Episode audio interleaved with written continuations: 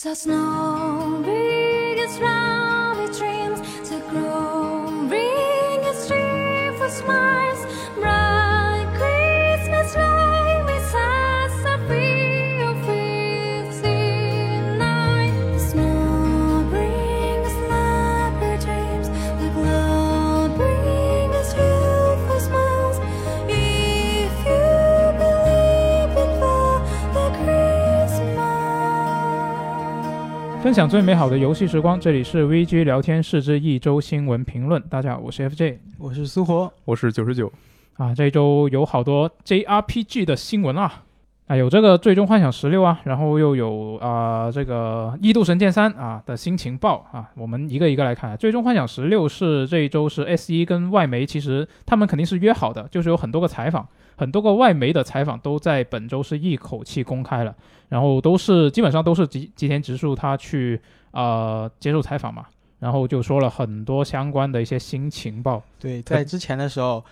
最开始的时候只有一个宣传片，然后大家都等着你什么时候第二个片过来啊，嗯什么时候有新情报啊？结果结果，当我正式发布第二个宣传片的时候，然后新情报就过山车一样的窜窜窜的来。啊，对，就打了一个时间差啊。我们一个一个看啊，这首先第一个就是啊、关于这一个《最终幻想十六》它的一个，就之前大家其实都在猜嘛，你有一个这么大的一个世界观，然后有很多很多个国家参与其中，那大家就猜猜这一座会不会是一个开放世界游戏啊？毕竟它的啊、系列正统作的前一座《十五》也是一个开放世界，那所以大家肯定会这么猜是很正常的。但是吉田他就很明确说了。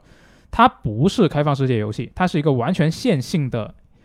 呃作品。然后呢，它的那个体验也是非常的刺激，就用它的一个形容是说，是像高速过山车一样快节奏，而且是刺激的一般这个用过山车形容不都是大起大落或者高开低走吗？啊。那不一定，你过山过山车在路上它还会上去的嘛？应该它应，我觉得它应该就是注重就形容它这个剧情很跌宕起伏吧。 其实我觉得《最终幻想十五》是最适合过山车这个描述 的。就一开始慢慢的爬上去，爬到高点，从某一张开始就一路往下冲，中间有一些演出让你觉得它确实又往上爬回去然了后，但最后它还是又下去 了。那我觉得那个不是过山车，那个你你这个描述它是啊、那什么来着？跳楼机啊，嗯，有道理。啊，那那反正这一次的《最终幻想十六》呢，根据吉田的说法呢，它不是一个开放世界，然后是完全线性的啊。不过吉田他也说啊，大概有四个区域，就游戏里面有四个区域呢是特别大的，然后里面有一些支线活动是可以进行的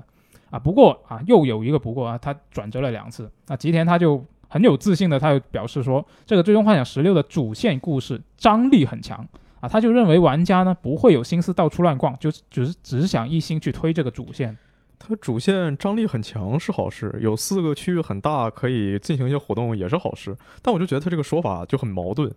你矛是盾吗？对啊，你放了那么大的一个地图，里面塞了各种东西，那不就是嗯为了让我探索吗？啊，确然后实啊你这个按他的说法，这个就我玩家又不会有心思到处乱逛，那只说想那推说明主它线剧情好呀，我这么大的地图，但我故事更好，我的故事驱动着我，你无心探索。那我觉得很矛盾那啊。道道理是懂，但是对，我知道他什么意思，思，但是我就就觉得这个做法它就是很矛盾。就是你你举个例子，就是嗯比如说，呃，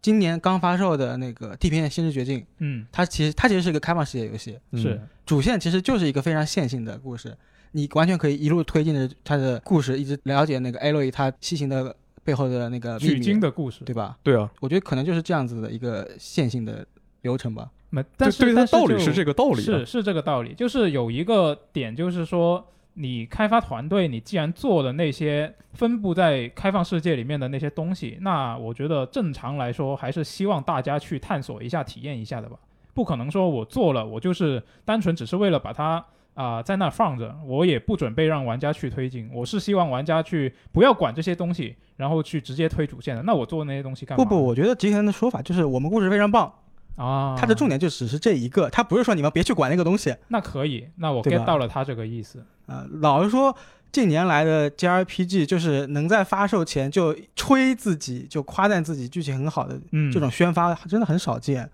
确实呃，我感觉近前近年那些宣发可能会更加注重系统呀、画面呀之类的，嗯，直接说自己剧剧情好的，然后让大家来期待这一点的。就通常很少不会啊这么有自信，对对对，但他真的真的很有自信。我从他这些接受的采访里面看他的说法，他其实在聊不同的话题的时候，他时不时就会再提起这个东西。嗯，就他说，呃，刚刚也说过，像超高速过山车嘛，然后他还另外有一个比喻，他说这个剧情的推进像是射出的弩箭一样刺激的向前推进的一个很尖锐的游戏体验。那么有请呃《最终幻想十五》忠实玩家九十九，你你觉得它就是不是开放世界之后，你你会喜欢这一点吗？我觉得无所谓啊，对对于我来说，是不是开放世界根本都无所谓。他这次就刚才说他做了成一个线性嘛，嗯，然后那这个东西我错过就回不来了，那我更要逛了，我绝对不会第一时间去退主线的，我肯定是要先把所有任务都做了。然后，但是就他这次说，你在那个大的区域可以在告示版接任务，然后有分呃分评级的讨伐任务，最高是 S 等级的怪物，你可以收集素材，你可以收集装备，然后你就可以打更高的怪，呃更高等级的怪，这太可怕了。看这个描述我就已经不行了， 我就希望他这到时候都有那些比较好的故事填充吧，就那即即使它只是支线。那啊嗯不然的话，这个哎呀，就很经典的那种设计，好吧？其实，其实九十九刚刚说的这个点，我觉得还是挺重要的。就是他吉田虽然说他认为玩家不会有心思到处乱逛，然后这个主线是很很吸引人，很想推进下去。我觉得有一个很决定性的因素就是，你如果你最后这个游戏出来之后，比如说你的这个奖杯，你要打白金的话，你必须把那些什么支线全清了。那我觉得，那玩家应该很有很多人，至少我自己吧，我不会说就忽略那些支线了，我没有办法就直接去推主线，我我也肯定也是会像阿九一样去把那些东西全部做完，我才会继续推的。嗯，就这个也是一个玩游戏习惯的问题嘛。，对，就像在开放世界里，对，其实我就是对刚才说对是不是开放世界没有什么想法嘛。嗯那、对于我来说，只要一个游戏它玩着好玩，然后它剧情好看，那它做什么我都无所谓。就只要它呃有，就像《最终幻想七》重置版，就是虽然它呃可以说是一个线性游戏吧，是，但是你还是有自由闲逛然后截图的空间的。对某些章节是有一些自由活动的时间。对，嗯我觉得做成这样的话，我就可以接受。对我反而是觉得它做成它明确不是开放世界了，我很喜欢这一点，就是因为如果它是开放世界的话，我会管不住我自己，就到处乱逛，不对对，做正事我我对就就是这样子，就反而会影响我的主线剧情体验。啊。它现在就只说是线性的流程推进的话，那我就非常喜欢。嗯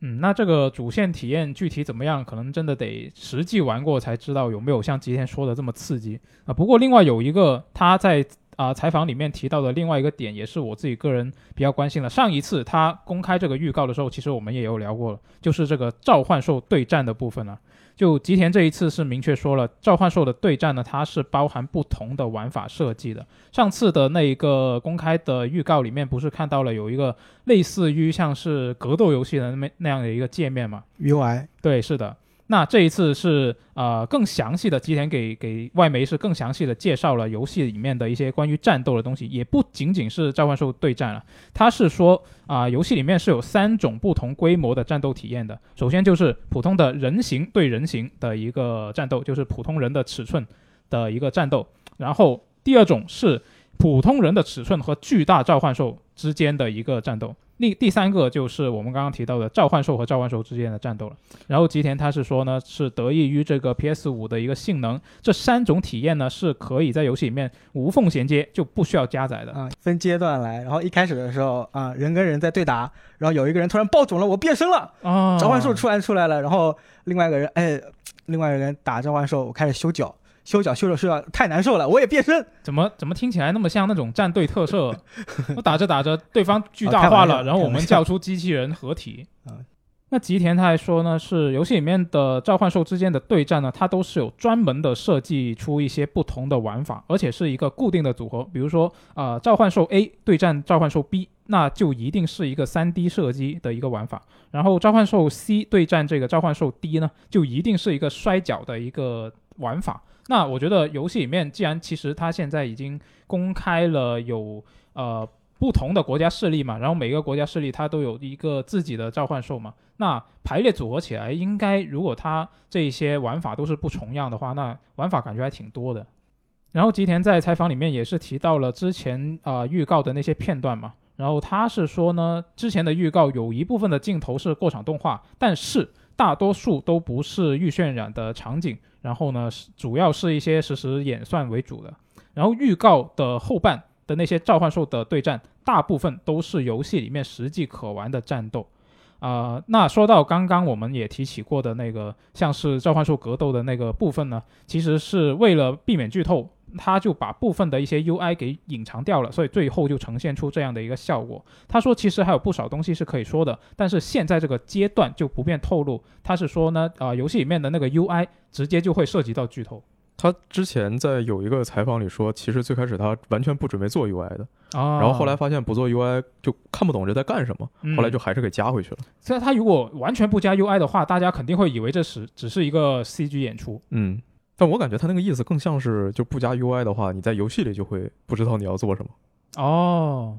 啊，那这次就已经有的 UI 呢，我们能看到就在敌人的那个血条下面有个黄色的条，嗯，他说那个就相当于是架势嘛，你把它打崩掉之后啊，打满值，然后对面就会呃进入一定状态。主角是有两种攻击，一种是能打出更高额的生命值伤害，然后一种是能打出更高额的驾驶伤害，啊，然后就自己来选呃要什么时候要用什么东西。嗯然后他之前说有各种各样的玩法嘛，他这个三 D 射击还算好理解，就不知道那个西瓦扔冰块，朝泰坦扔冰块的那个算不算三 D 射击的一部分？不知道，然后摔跤就是说那个就是一看就比更像是格斗的那种吧，对他就比较好奇其他的还是有什么嗯。之前《最终幻想》一般每座平均下来会有多少召唤兽啊？想不清了。但是这座肯定会更多，因为这座主打就是召唤兽。嗯，老实说你你一时半会儿让我说回起数字的话，我还真的想不记不太清楚，可能十种、哦，七七八种这样子。那可能你根据这个势力，然后看一看都有谁跟谁可能能对到一起去，但也不好说，毕竟主角他能把所有人召唤兽都吸到自己身上。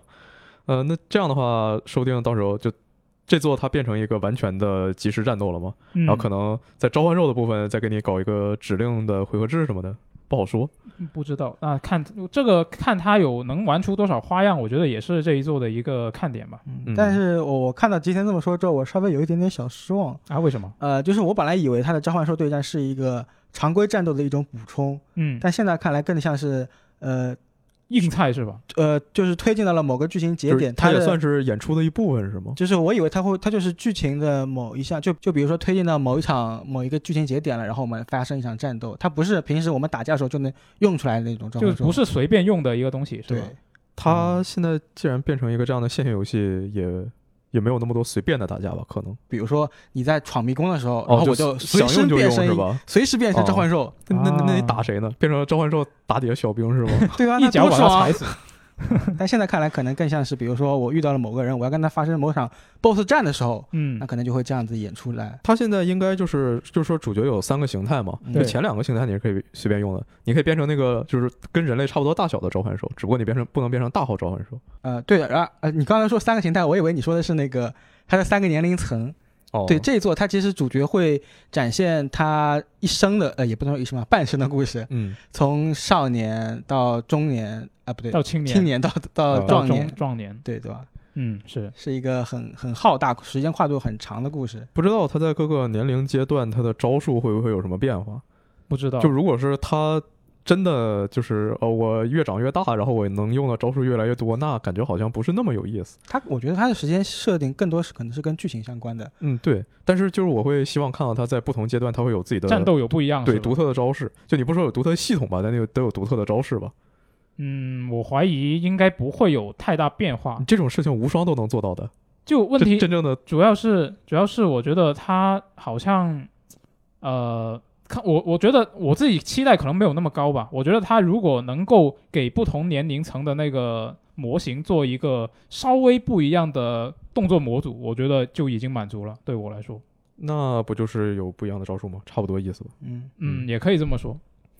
然后再就是他啊，刚才说那个就三个形态有，就是有一个以人类和召唤兽战斗，我不知道他这个要怎么战斗。就毕竟上次嗯就是修脚啊，不是之前那宣传片我们看到了吗？召唤兽那个泰坦打掉三十万血才血条的五分之一，嗯那主角满血都不到两千，怎么打？那说不定他可以可设能计一些是什么场景杀之类的。对，我觉得可能是某种机机制怪吧，对，就哦，你有要可能特定达成某些事件。那那这样的话，怎么感觉听起来就会比就你刚刚说的不能随老实时变说，让我人更跟失望一人些？跟巨大怪物打真的很难做好。对啊，嗯，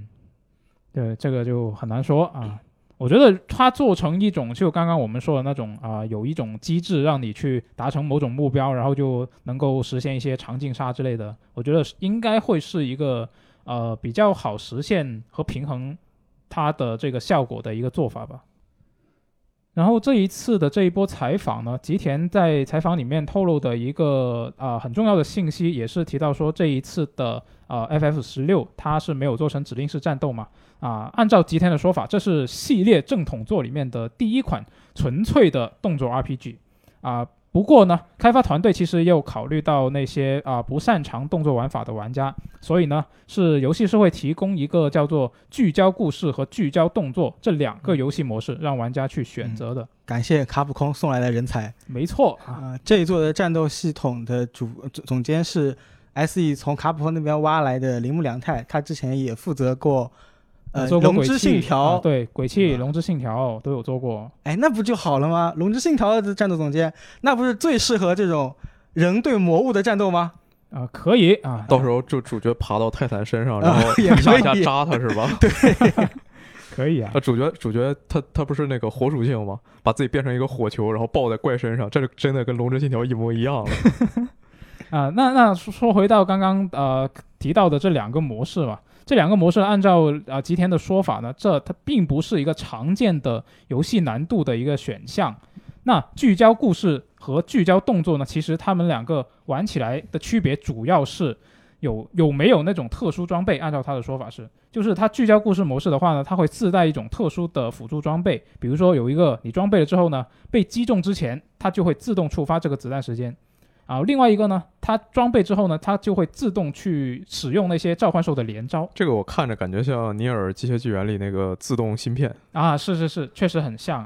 那然后他也提到说呢，就是啊，这一个聚焦故事的模式是为了让让那些不擅长动作游戏的玩家就呃。就是帮那些玩家能够更好的体验这个游戏嘛？对，想要享受剧情，对。然后呢，如果是那些希望能够享受这个动作挑战的玩家，其实也有一些相对应的设计。他提到就是说，这个游戏的 UI 呢，它是特地设计成一个一眼就能看出他在用你你玩家在用什么模式在玩，以及用了什么辅助装备，是直接从这个 UI 可以看出来的。那就是如果你想啊，就是装作在呃装作是大佬对吧？没错，装作是大佬，然后上传一个视频啊，不可能啊。那然后，然后他还提到说，这个游戏通关之后呢，还会有什么高难度模式啊，有一个分数挑战呢、还有一个是只能用特定的召唤兽能力去通关的一个挑战。所以就是，如果是玩家是希望有一些挑战性的东西，其实他也能够在这个游戏里面找得到的。对，然后如果说你一上来觉得，哎，我很厉害，我一定要就玩那个动作模式，嗯，然后发现好像有点难，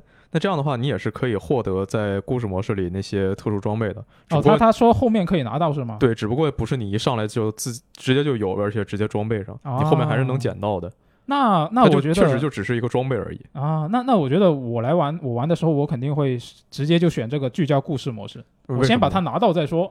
啊，用不用另外一回事是吧？我可以不用，但不能没有呃，对，有道理。是吧？嗯，嗯，嗯然后这一座选择了完全采用动作这种 ARP 这种形式，其实也是跟呃吉田的一个考量有关系的。对，是的。就吉田直树他在采访里面其实也提到说，就是有一个感慨吧，可以说是他觉得现在《最终幻想》系列，呃，他对于现在的年轻人的影响力真的不如往年，不如以前以前啊了，真不是如怪物猎人了，是啊，他就说啊、现在很多年轻人都从来没玩过《最终幻想》系列，或者是对《最终幻想》系列不感兴趣。如果是光看日本市场的话呢，喜欢怪猎的年轻人比喜欢《最终幻想》的年轻人多多了。那它可不可以考虑，或许整个《最终幻想》这么多作品打包在一起，都没有一个《最终幻想十四》有影响力 呢？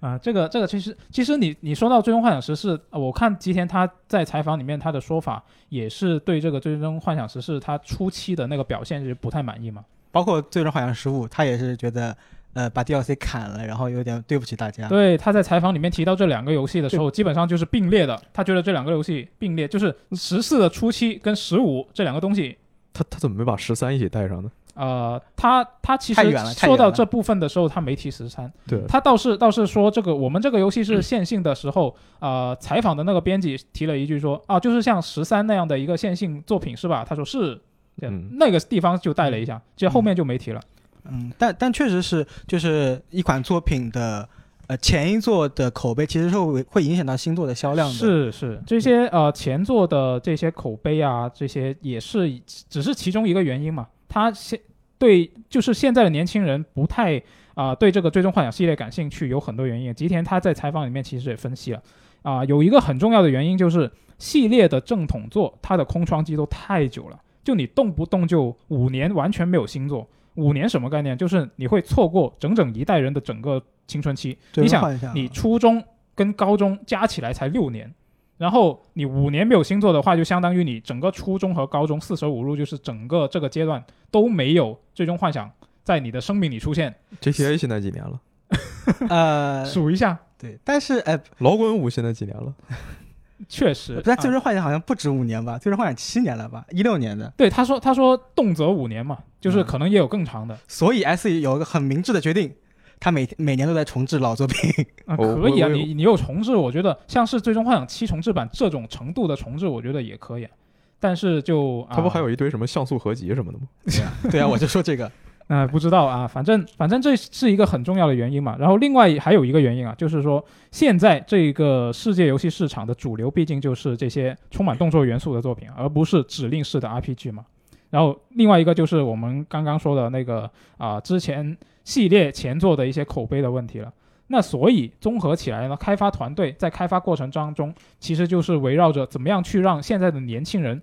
重新爱上这个《最终幻想》系列啊，来做这些开发上面的一些选择啊、取舍。嗯对，吉田当时还分享了一些很逗的事情，就是，呃，十六的第二个一剧预告片出来了嘛，然后吉田啊、他也忍不住去刷推特，对，然后刷刷推特，然后看到有人说，哎，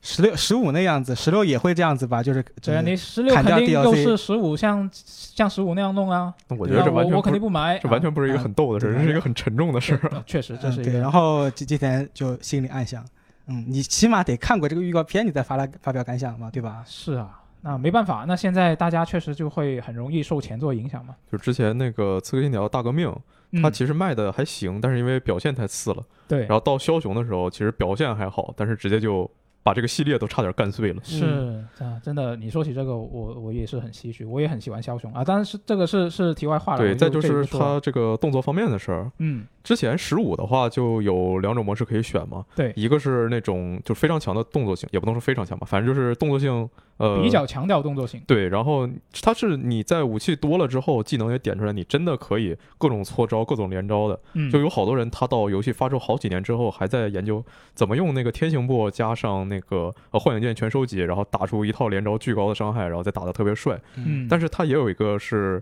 呃时间暂停，然后你可以呃仔细的考虑这个敌人是什么样的属性，然后你要用怎么样去打它。但我其实不太确定说用哪一个模式的人会更多一些。嗯但反正就我观感上，好像是确实用动作的这个模式的更多。嗯，毕竟现在大家，这就是就像我其实现在有一个例子，就是我的那个我最近买了呃日版的 PS 五，然后我把我的国行 PS 五让给我的同学了，嗯，然后他最近已经收到了，我把他寄寄寄寄到广州了，他昨晚收到了，然后他就当场打开了我下好给他的《最终幻想七重置版》。然啊后，居然不是《最终幻想十五》皇皇 家版，怎么回事？啊，他当时就觉得说这个这个游戏怎么玩起来怪怪的。我说你是不是把它当做动作游戏玩了？他说嗯是啊，就是他就是我像我自己刚开始玩这个《最终幻想七重置版》的时候也是这样的，就以为它是一个动作游戏，于是敌人来打我，我就翻滚嘛，是不是？但是没有用啊，嗯啊，所以对，所以玩起来那滚个开效果就很很很怪哦。就所以其实是现在就是很多玩家他的第一反应就是我拿到这个游戏，特别是我看到它的这个呈现形式是这样的，他第一反应就是说这是一个动作游戏。嗯，所以这是一个很对直白的 C R 事其情。实是一个呃很硬核的去玩玩菜单的一种一个游戏。嗯，当然，你也可以，其实你可以把它动作化一点，就是你对那个设置快捷键设置好，对然你后全用快捷键，你不把那个菜单调出来，呃，暂暂缓时间。就就会相对而言比较流畅一点，对吧？对，但但这个确实就是回到这个话题上，就是说现在的人确实就是呃更加容易接受动作元素较强的这些游戏嘛。那所以这个开发团队他在开发过程当中呢，就是围绕着怎么样去让这些年轻人重新爱上《最终幻想》系列嘛。所以有几个点，他就是呃吉田在采访里面提到的。首先第一个就是这个项目它不能拖太久，所以呢，开放世界没法做。他在采访里面是明确提到说，如果说呃不考虑那些啊、呃很现实的问题，你给我十五年的时间去做这个项目，我精益求精去做，我可能会考虑一下做这个开放世界。然后另外一个就是说啊、为什么要做动作游戏？也是因为为了让年轻人重新爱上这个《最终幻想》系列嘛，所以就从卡普空是找来了这个铃木良太，然后做成了这个动作 RPG，主要就是迎合市场需要嘛。嗯，然后再再拓展一下，就是说啊、s e 它一直以来是更擅长做这个指令式的 RPG 嘛，这不管是啊、他们内部也是这么觉得的，然后啊、外部我们玩家也好，媒体也好，都是觉得说你做这些《最终幻想》系列，你一直以来都是做指令式 RPG 为主的，那现在。没有办法，因为市场主流就是大家喜欢动作元素强的东西，那所以他在内部为了培养新人，他也必须让大家多做一下这些动作元素更强的游戏，不然你一直长此以往下去，啊、一直在做指定式 RPG，大家都不擅长或者说做不好这些动作的元素的东西，那他以后做的作品就会越来越脱离这个主流。把做最终幻想的人和做如龙的人拉到一起打一下。那但如龙那个啊，这里不说了，这里不说了。那那反正反正就是这个意思嘛啊。啊，然后刚才 FJ 也提到了嘛，就是开放世界这个这个话题。其实 FF 系列它一直会有一个非常丰富的一些各种场景元素，就比如说，呃，无论水下、原野、沙漠、草原各种各样的地形地貌嗯，景观是吧啊？对吧？如果你做一个开放世界，真的它不好去衔接。嗯你十五的话，其实它的场景其实相对而言算是比较单一的吧，对啊，十五你刚才说那些就都都没有，对吧？ 也不能说都没有吧，但就基本没有。对吧一一两种啊吧。可能你嗯做对成吧这种，就是就做成这种这种，呃，线性的话，你分不同的区域，这样子它就更好的呈现出这种不同地貌的差异，对吧？嗯，倒也是，但是说实话，如果十五做成一个线性，我不太确定它要怎么体现出最开始那种旅行感。那种旅行感就是一个开放世界丢你脸上，在前两章起码还确实挺快乐的。嗯，嗯，嗯，那反正我觉得从吉田的话来看，我觉得这个《最终幻想十六》也算是，呃，应该可以说是系列的一个转型的作品，我觉得应该可以这么说。嗯，那那就看一下他到时候一个具体是什么样子了。反正现在这个项目已经按照他的说法是已经在最后的打磨和收尾阶段嘛，然后还有下一波新情报会在今年的秋季公开。没错，S E 的秋季， S E 的秋季什么时候呢？啊，反正到时候就会放出新预告，然后会介绍更多关于故事和世世界观的信息。二零二三年夏季，我们就可以正式玩到这款游戏了。他说就在某一个采访里说，在游戏发售之前想要做 demo 给媒体看一下，然后也能让普通玩家能玩到。谢谢吉田。对，但是他优先要保证这个游戏能按时正常的发售，所以说这个事儿在他就是只是想一想而已。就想做不一定有，对，能能真做了那都再说嗯啊啊，都再说。希望能有，希望能有。嗯然后之前我们说那个 S E 呃不，最终幻想十六它不做开放世界，可能是因为精力呀、啊。或者说是时间限制这样嗯方、各种方面的资源吧，我觉得总的来说就是对，但是如果你遇到一个特别会做地图的组，哦，来做的话，那可能他们真的能实现这种目标。那那这个组就是就是这一周就 Monolith，然后这周他们开了一个直面会，嗯，介详细介绍了《异度神剑三》的非常多的情报。哦，另一个 J R P G，对 JRPG，呃，就我个人而言，我我稍微就是惊喜又不惊喜吧。为什么？呃，惊喜的是它放了非常非常多的实际画面，就是之前没有公布过的内容。哦，你原本预预计它不会有那么多时机是吗？呃，不是，他给我实际我很惊喜，但是不惊喜的一点是那个，它很它里面的很多系统其实是以都以前都已经讲过的东西，啊，对对对，就是以前我我们站也有一个用户嘛，他是 JRPG 的忠实粉丝，他嗯做了一个非常详尽的汇总，基本囊括了这次直面会呃介绍的各个信息。它其实嗯因为之前公布的信息都很散，是，嗯，然后官退零零星星的公布一点点，然后这次直面会相当于是面向更大众的玩家，再加上有任天堂直面会这个牌子在这边，吸引所有的玩家来看，对，然后这样子的话就能更多的把星座的情报呃带给玩家，让大家知道《异度神剑三》是个什么样的游戏。嗯，那对吧这一次，而且再加上《异度神剑三》，它本身呃战斗系统也是非常相对复杂的，需要这么一个直面会来告诉大家。确实，当年二也有，然后之前呃还有人开玩笑说，二当年明明有三十分钟的直面会，你这只有二十分钟，你是不是这个三代不行了？就开玩笑说，开玩笑。嗯那我们现在来详细的看一下这次直面会，来，呃，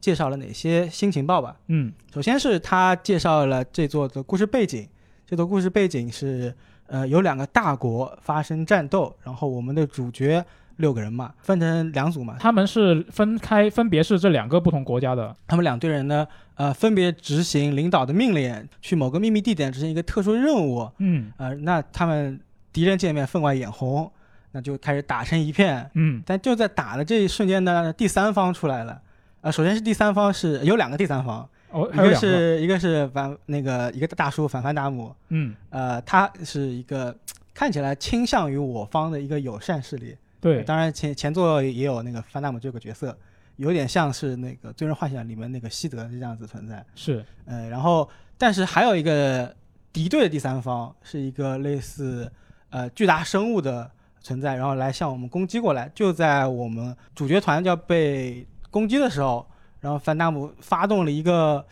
很神秘的装置，然后哦我们的男女主角就合体了。合体合体之后就变成了一个他们称为是灵魂连接，然后以衔尾蛇的姿态，其实就是一个类似巨大机甲，因为有六个人嘛，然后然后两两成队，正好有三套机甲，啊，但是不只有三套机甲。呃，当男方占主导跟女方占主导的时候，是分别是不同的形态，哦，所以是就是会有六套机甲。嗯呃，刚才说那个大叔凡达姆，我我想补充一点，就是这个故事背景啊，就是他们两国为什么会发生战斗呢？是因为他们要抢夺性命，生生命的能量然后所有的国人都只有十年的生命，这点是非常让人意外的。嗯，但其实我看到有很多评论区的人也在吐槽嘛，你这些角色十岁不可能吧？对，看这个尺寸就不是十岁的。我感觉像像是那种那种呃，就比如说机器人制造出来，那就是这种样子了；仿生人制造出来，就是这个年龄固定住了。那可能他一出生就已经是十岁的一个样子，那么凡达姆怎么解释呢？呃， 少年老成，他他少年老 成啊，他我觉得他可能是脱离这个循环之外的。嗯，有可能，嗯这个可能就涉及到这个游戏世界观的一些更背景的一些东西了。嗯，然后女主嘛，女主其实已经到了呃生命的末期他了。说只剩三个月，我感觉整体的基调就很悲凉。是然后这座的世界是发生在一个叫做艾欧尼亚的世界，这个世界艾欧尼翁，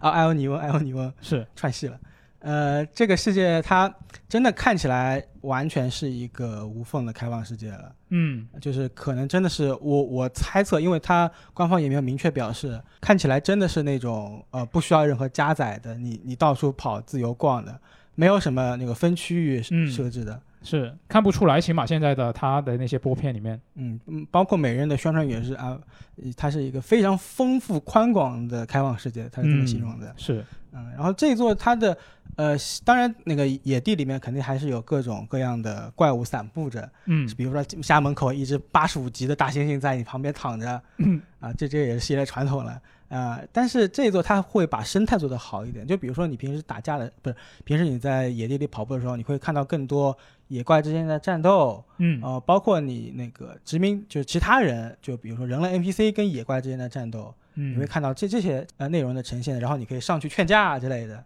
他他还会他说还会就是看到，毕竟两个大国在打仗嘛，嗯就时不时你会路路过看到有两个国家小队的人在在那边打，啊，也有这种存在。嗯呃反正就感觉会让你觉得这个世界生机勃勃吧。我至今还是很难忘，就是玩《异度神剑一》的时候，我从一个悬崖上跳下去，当我以为我我有空气墙的时候，嗯但实际上真的能跳下去。就那那一刻的感觉，可能我现在说出来很微小，但是当我能意识到那种非常自由的探索那种感觉。我在这个世界能做到这种程度的时候，我会那个非常欣喜。嗯，现在《异度神剑三》肯定会把这一点发扬的更加，这种优势发扬得更加进一步，对，然后野地里面不仅是有那个野怪嘛，肯定也有有一些城镇。对这一座里面就是以殖民地来呈现的，殖民地就是分两个不同的国家。我有点好奇，就是毕竟我们这个这个成员组合是两来自两个不同的国家，对啊，那我去那个殖民地的时候，那他怎么看我们这个成员就主角团呢？我就很好奇，对啊无，论是敌对还是友好，照理说，是我不觉是得只要不穿制服，他也看不出来啊？呃也有可能就不知道你们这些人是哪里来的，啊、也有我可能谎称，当我到这边的时候，我谎称我是这个国的；呃，到那边的时候，我谎称那个国的。对啊，或者说你只是一个路过的普通村民什么的，嗯，这座的殖民地里面，你就可以干各种，比如说跟居民交谈呀、发展关系、做饭、做宝珠之类的。其实也也有些是从一代那边继承过来的。嗯，呃，关系网这个东西，我有点既爱又恨那种感觉，因为你关系网你能很好的去了解各种 NPC 之间的那种爱恨情仇，可以以一个类似八卦的心态去看待这个 NPC，让他你会觉得这 NPC 跟你更更亲近一点嗯，那不是挺好吗？啊、但是你有时候发展他们的关系的一个途径是做支线任务，哦呃，，很多一代里面有很多很无趣的支线任务，就真做的的很烦是吧？就是传统网游是那种你跑的地方打几个怪这种。嗯呃，我希望它推进二三代里面推进人物关系不要这么僵硬。嗯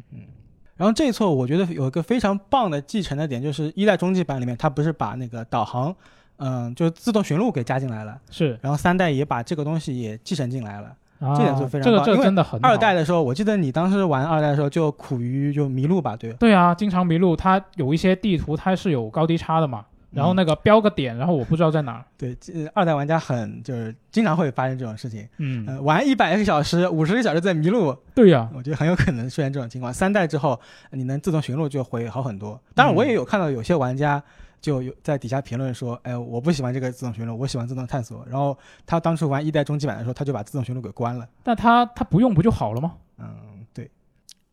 然后这次直面会的一个重点就是介绍游戏的战斗系统了。嗯，这次战斗系统我感觉就是更加复杂了。更复杂了我。希望二三代我觉得已经挺复杂了。对呃老不过我觉得二老二代其实它初始的战斗系统没有那么复杂，就它主要是引导不好。呃，对，是这是一个问题。就呃你刚新新玩家刚刚上手的时候，你就觉得这个哇，这什么呀？这就觉得有很多东西你要去记，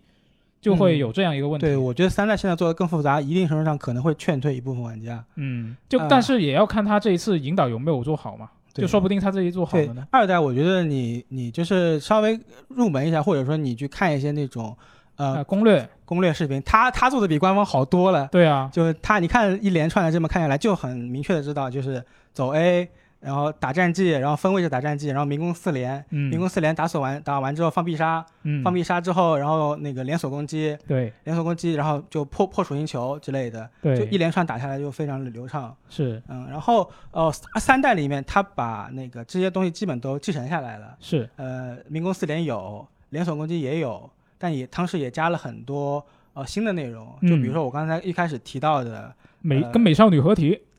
你为什哦？对我那我想那说不的就是是两个人合体，那呃，那你是男主角嘛？那当然就是跟美少女合体啊，然后就变成那个叫什么来着？响尾蛇是是吧？？对，嗯战斗中其实是可以随时切换角色的。嗯，然后这个响尾蛇状态啊，响尾蛇状态真的那个机甲，我觉得太色了。太色吗？我其实我没细看他那个我机觉甲得设它计。的那个整整体的设计非常的非常性感，它那个紫色跟白色的搭配，当然呃不同的那个人物的的响尾蛇状态有有不一样的造型，但我觉得总体而言是非常有迷人。然后它它的那个具体效果就是相当于你进入给放了个大招，嗯，放大招之后你就可以就理所当然的放更多的技能，你当然你可以给响尾蛇继续给这个系统深挖，比如说你可以给它点技能，然后之后就迎来更强烈的响尾蛇变身。哦，他有他有呃，就是这个状态下的独有的技能是吧？对然后有还给另外另外去把它加点是吧？对它这个响尾蛇的力量也可以衔接到连锁攻击里面去，嗯然后让你连锁攻击更长、更持久、更更爽一点，哦嗯，，对？吧？就如果如果它的那个切换就是变身的这个设计，它是可以跟普通形态对，有一它嗯个是很能。流畅的切换的话，那、那这些连招感觉打起来会很爽。然后响尾蛇你要去那个刷技能嘛，其实是一个很干的东西，可能是一个很干的东西。嗯，但是这游戏还有个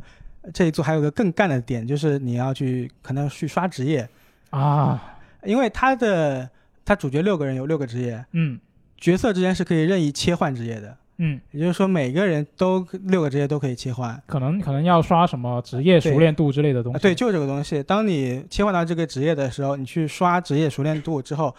呃，当你到达一定的阶段的时候，它会解锁一些常驻的技能。嗯就比如说，当你再切换到新的职业之后，原来这个职业的技能就给你留下来了，嗯那你不是会有更多的技技能吗？哦，当你原来有的这些新的技能，呃，几个技能可以融合起来，组成一种融合战绩。哦，这样子的话，就又有一种新的那种新的战绩了，对吧。嗯，你六个人六个职业，如果全部刷满，那可以想象是多么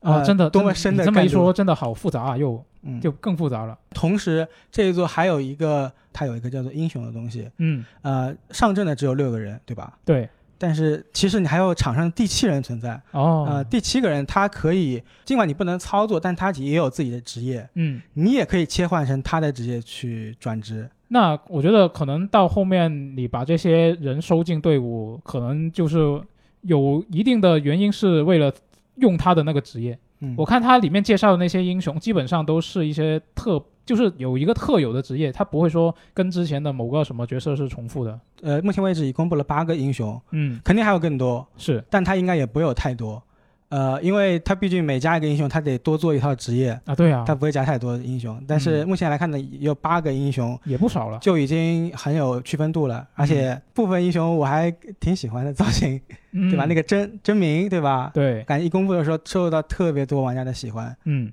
呃，新名还有真白，啊，对对，新明新名真版白，对不起，我把这两个搞混了。但但这两个都很好看。是然后最后的时候，任天堂还公布了它的季票，就相当于一读二的黄金国的伊拉这样子的。它会在二零二三年十二月底之前分批次的推出各种不同的内容，比如说新的英雄、新的服装，包括肯定还有个新的原创故事，嗯售价一百九十九港币。然后这个扩充票还有一个很有意思的点，就是它的封面，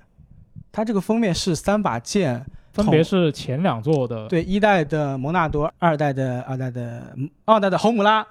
啊，对吧？嗯，哎嗯，而且一代的那个剑，我我感觉呃好像是相连的未来，就是终极版新加那个 DLC 里那个造型。嗯，因为之前其实它《异度神剑三》最初那那个预告出来的时候，大家就在猜嘛，它这一座可能跟系列的前面两座其实都有关系，那说不定之后就会揭揭晓这个东西吧。因为终极版它那个相连的未来是新追加的章节嘛，嗯相连的未来其实故事没讲完，我感觉它有一些东西没有没有没有讲清楚。嗯呃，然后高桥他自己也说，他希望，嗯，三代是系列的集大成之作。嗯现在我们已经看到了，呃，无论是从地图设计，还是从战斗系统上，都可以说是集成了一代跟二代的许多优，啊、包括还有那个《异度之刃叉》，嗯啊，它的一个呃优点吧。现在看来就是剧情会怎么演绎，怎么把一代、二代的故事，包括叉的故事给融进过来。是然后接下来我们来看一条关于红霞岛的消息。嗯在这个星期呢，贝斯达是发布了关于它的两篇官方指南，对然后是介绍了里面四名可以选的英雄，然后还有这个游戏单人联机模式的机制。嗯而未来这个官方还会放出它血族、红霞岛本身和游戏自定义功能的情报。就是之前我们一直说吸血鬼、吸血鬼嘛，但是嗯它官方的简中翻译其实叫血族。哦就感觉我们上个星期才刚聊过这个游戏吧，然后这对啊个、这个星期又又聊一遍，就那就是它可能这就是它的宣发节奏吧，每个星期都有新消息，对啊，挺好的，就嗯保持热度嘛。对但是可能它不未必每次都有那么多东西提供给我们说。啊那倒是，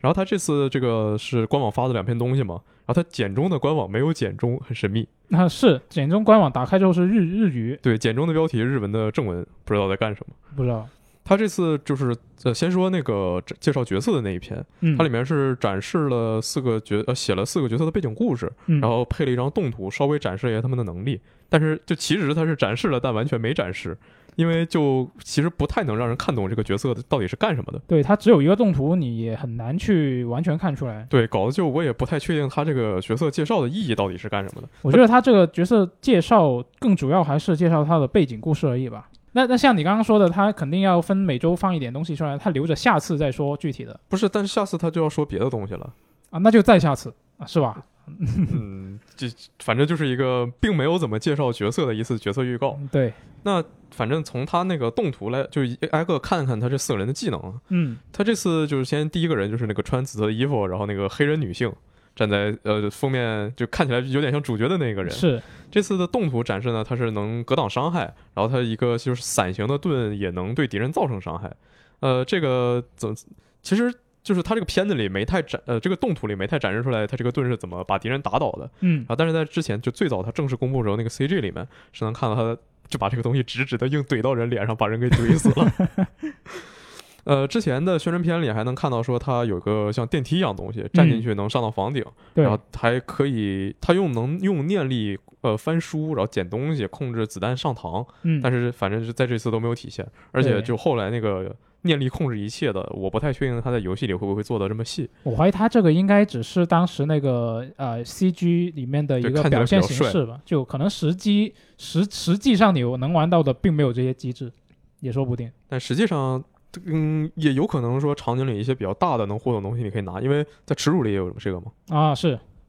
然后就下一个人呢，他是这个展现他用一个神秘的道具啊，把吸血鬼给石化住了。嗯，但之前在呃，就是第一个 CG 里面能把吸血鬼能能把血族石化住的这个武器是别人拿着的，所以就当时就会以为说这就是有游戏里就有这么一种武器有这样的效果，嗯完全没想过可能是他的特殊技能。然后就这次展示的东西是不是他的特殊技能呢？这也不好说，对，就很神秘。下一个人他是一个狙击手，他这个动图是放出去一只鸟，他的背景描述也是说他认识了一只鸟，但这个鸟是干什么的不知道，就完全没说过。他他可能是把那个鸟放出去就是侦查嘛，然后标记敌人的位置，啊因为在之前宣传片也能看出他的能力是隐身，嗯啊，他可能是一个比较偏潜行这样的角色，然后他侦查很合理。然后，但也有一种可能，就这个是我瞎想的，就是说把鸟放出去，然后鸟在什么位置，它就能瞬移到什么位置。哦，那这样很酷啊，就我感觉很酷，但是我觉得他不会这么做的，因为在之前的片子里，他需要就是那个黑人女性帮忙才能上楼顶。他说：“嗯你帮我上去。他他没有自己放个鸟直接上去。哦，那可能还是侦查比较靠谱，就比如嗯说他放出这个鸟，然后在一定范围内的敌人就自动标记出来了啊之类嗯的，感觉应该是这样的。嗯然后第四个角色就是一个带着小机器人的家伙，呃，这个就很直白了，机器人能开枪吗？啊，这个你你的技能最没用了。 之后他说了一下这个单人和多人模式的这个玩法，就单人模式是正呃再次确认是没有这个 AI 队友一起陪伴的，哦，就是我自己一个人玩的话，我就是自己一个人了，对，你就是没有没有什么队友跟我一起。对，完全是这样，你自己一个。啊，我之前还比较期待说，我单人玩的时候，他那个 AI 可以就是也跟我打一些配合什么的。我也比较期待，因为因为我以为这会是一个可以选的东西，可以让我自己决定要不要开的东西。嗯，因为这样的话，它就这是一个 幽灵行动的代餐嘛。嗯但想一想也确实，因为幽灵行动的话，你跟人最多你跟他合作就是说，呃，我我标三个 人，标记设计对，然后你们跟我一起打。但是这个游戏它每个角色是有技能的，对然后你如果说就是除了他本身的行为，就是说他在正常呃自己战斗的时候要不要放技能，这给他设计一套逻辑，之后还要再单独设计一套指令，你给他指令在什么哪里在什么时候放技能，就感觉嗯有点复杂，是有吧点复杂，而且玩起来也会比较困难吧。嗯，就你你你别说他就是一个 AI 了，那我在 Apex 里，那跟两个活人一起，他该放技能不放技能我都要 炸了。就还是那个黑人女性，她的能力是能改变地形的。嗯一旦一个游戏里能改变地形，然后会衍生出非常多的玩法嗯对。对这种 AI 的要求会比较高，是然后它这个多人模式的话，就是就正常的多人嘛，只不过你可以就四个人全玩一样的角色。你搞四个人啊，互相四个抬电升梯无限升天，后台啊， 左脚踩右脚是吧？ 然后这个我我觉得它可能是对，就是如果说这个游戏它有组野队的模式的话，可能这样玩起来会比较友好吧。嗯因为可能我练了这个角色，然后那个别人选了，那难道我要拿一个白板重新开始玩吗？嗯对啊，嗯，然后再就是现在还不太确定它能不能跨平台，我觉得应该能。然后也就不知道到时候能不能凑够四个人一起玩。嗯嗯，就这四个人人，到时候再这看四个人我看起来好像他们尽管都介绍了背景故事，但其实好像这四个人没有太多的关联。对，可能彼彼此间打架的时候，互相有些台词，然那后我通过觉得这种交流，应该还是会有的，哦对，那他们的还是关系有的呀。呃记录出来。对应该还是会有因的，为他这采他在采访里也说，然后其实在这次的这个介绍里也说，他想要在游戏的过程中展现出来每个角色呃之间的那种关系，然后不断的精细化，呃，嗯关系变得更好。只不过说他可能是他们在在呃就是聚到一起之前，一没有一个特别强烈的关联而已。那如果我四个雷拉，咱们的交流，呃啊，对啊，你说到这个确实是啊。如果我四个 就是有重复角色的时候，可能会不会就不交流了？我也很好奇他会怎么实现了。接下来看一条关于莫维斯协议的消哎，息。又是你喜欢的游戏，他这次是说这个游戏的生命和子弹这些资源啊都非常稀缺，嗯游戏中有半数接近半数的战斗，玩家需要被迫肉搏。肉搏，对，其实是这个游戏在呃游戏里面这个远呃远程还有近战的手段是都有的，嗯，比如说你可以空手战斗，然后玩家从就是从一开始到结尾都会有一个警棍。嗯呃，这次和《死亡空间》的区别就是玩家有很多那种标准的武器，不再拿那些什么切割机这种工程器具来战斗了。 哦啊，，只不过呢，这次的弹药非常少，然后就像这个呃刚才说的，需要肉搏。就生存恐怖游戏确实是这样的，嗯，因为你看那个《生化危机》也是要绕过敌人或者把他打倒了，然后从旁边跑过去嘛。然后之前《死亡空间》为了节省弹药，也不是直接把他打到死，都是把他胳膊腿儿全都拆了，然后过去嗯踩他。在上次宣传片里，我们能看到，呃，这次木卫四也是有踩的这个动作嘛。然后可能就是他这次强化动作元素的话，会融合呃之前生化那些体术，嗯，你给他打进一个状态，然后上去一套军体拳，嗯然后或者说按他这次说，你先一套军体拳，然后给他推开之后，他呃会提供一个更好的机会给你来射击。那我有一个问题，就是《死亡空间》系列以前有那种啊、类似生化这样子的无限弹药这种东西吗？没有吧？我那不我不太确定，因为我一般就我就打打一遍，我也不玩第二遍了。哦，啊，因为我想的话就是，呃，你可以设置为子弹稀缺这种，呃，比较有压迫感的这种设计，啊、但是我如果你能也能提供这个选项，可能就能吸引更多的人来，吸引更多的受众吧。就比如说我我我怕这种生存恐惧，但是如果我有那种无限弹药的话，我有我有火力源源了，那我可能就愿愿意尝试一下这款作品。其实我觉得还好，因为之前我玩《死亡空间》的时候，我一直也没觉得子弹很缺，嗯，就可能是我就不是一个很喜欢。呃，就纯把人射到死的人，可能你资源管理做得比较好。就我、嗯我就是很喜欢，就是把他打残了上去踩， 就是哪怕我子弹一出，我也一定要上去踩死他。嗯，反正这次他可能在这边做的更严格一些吧，但反呃，反正从他这个说法呢，就是能看出他玩法会和《死亡空间》有一定的区别，这嗯是一个挺好的事情。是嗯，然后他说，就除了刚才这个，就把人推开来进行精准射击嘛，他这个近战还有一个方面就是说，你要手动推摇杆的方向来进行闪避，就哦躲开敌人的攻击。原地摆动，对，之前看那个上一个十集演示的时候，然后当时苏活说，就感觉像那个《最后生还者》第二部那种闪避嘛。但说实话，我不太记得当时那个《最后生还者》第二部的闪避是怎么个操作了，要不要推方向了。我印象里我没说过这句话，啊，那好吧，那就你没说过。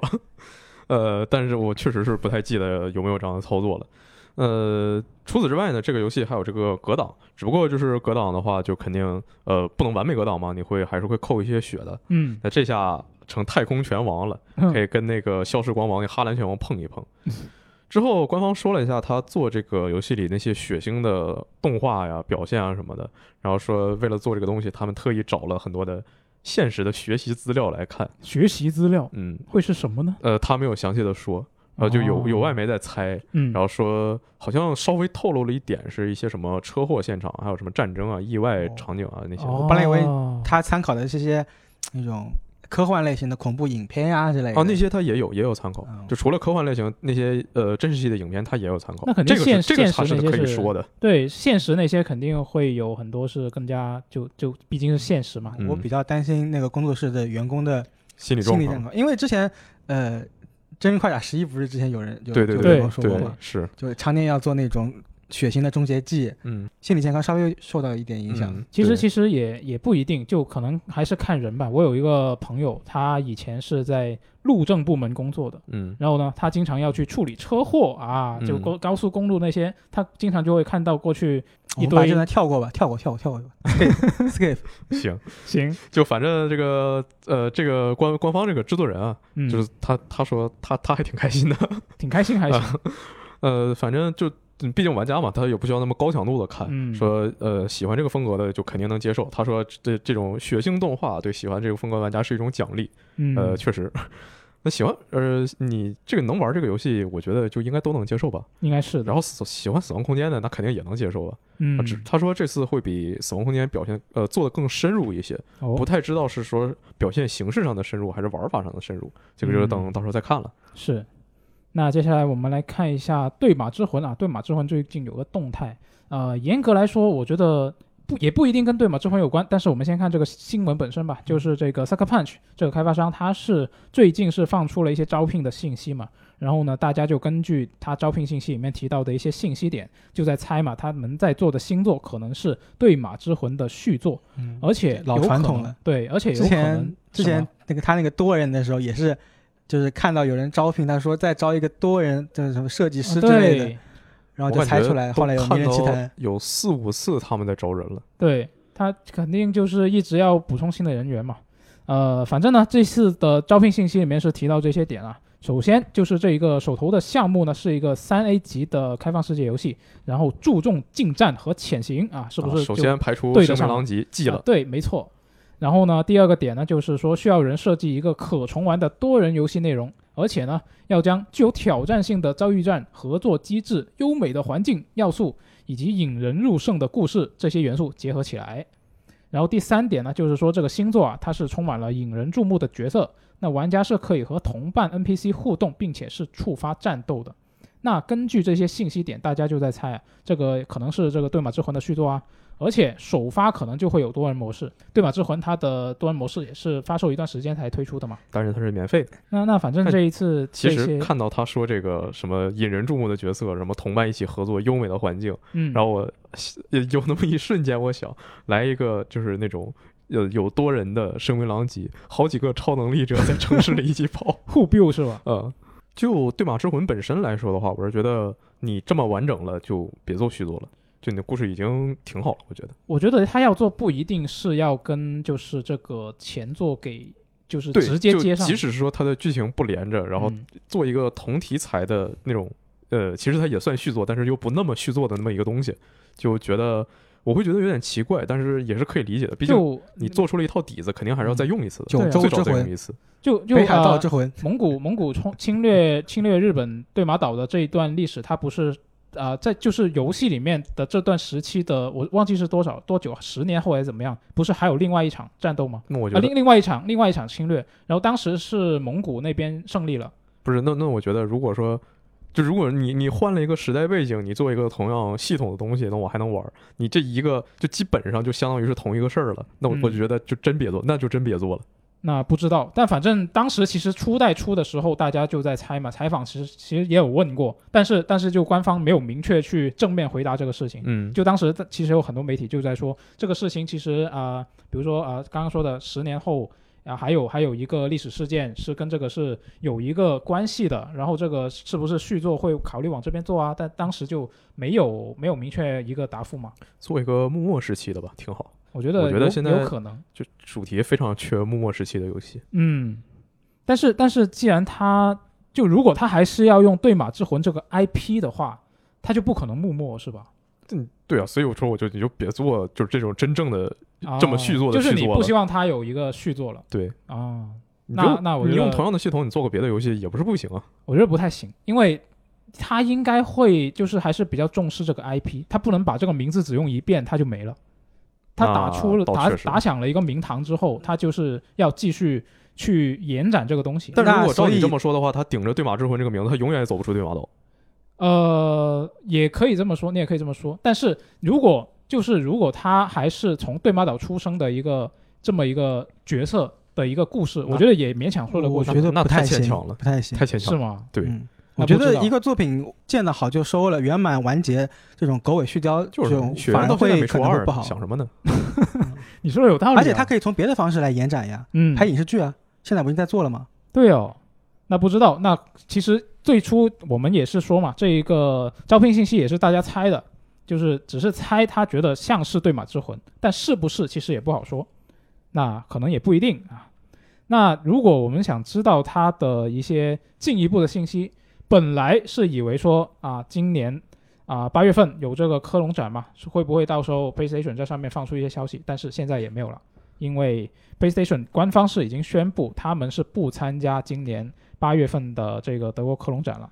对，那不参加的原因是什么呢？呃，反正就两种原因嘛，一个是我们自己有安排，一个是嗯我们实在没东西。你说实在没东西，这怎么想都太过分了吧？啊对那肯定是我自己有安排。那为什么有安排我不去你那儿呢？那肯定就是呃，跟八月时间比较近嘛，嗯就七八九月估计会有什么消息。最是最近还有个传闻说六月三十号嘛，新战神发售日， 对今今天的传闻。对，嗯这最近真的好多呃 PlayStation 这边的一些传闻了、就战神之前，其实彭博社之前就一直在说，呃，他可能会在会在九月份还是什么时候来着？对，就就有一个他时间节点。很很多人就觉得这个战神会在夏日游戏节这时候公布，嗯，然后他没公布，对然后就大家就一直从那个时候到现在就都很躁动。对，啊，这个也是真的，这只能只能等它官方公布了，我们现在猜也没意义，我们直接看下一条新闻好了。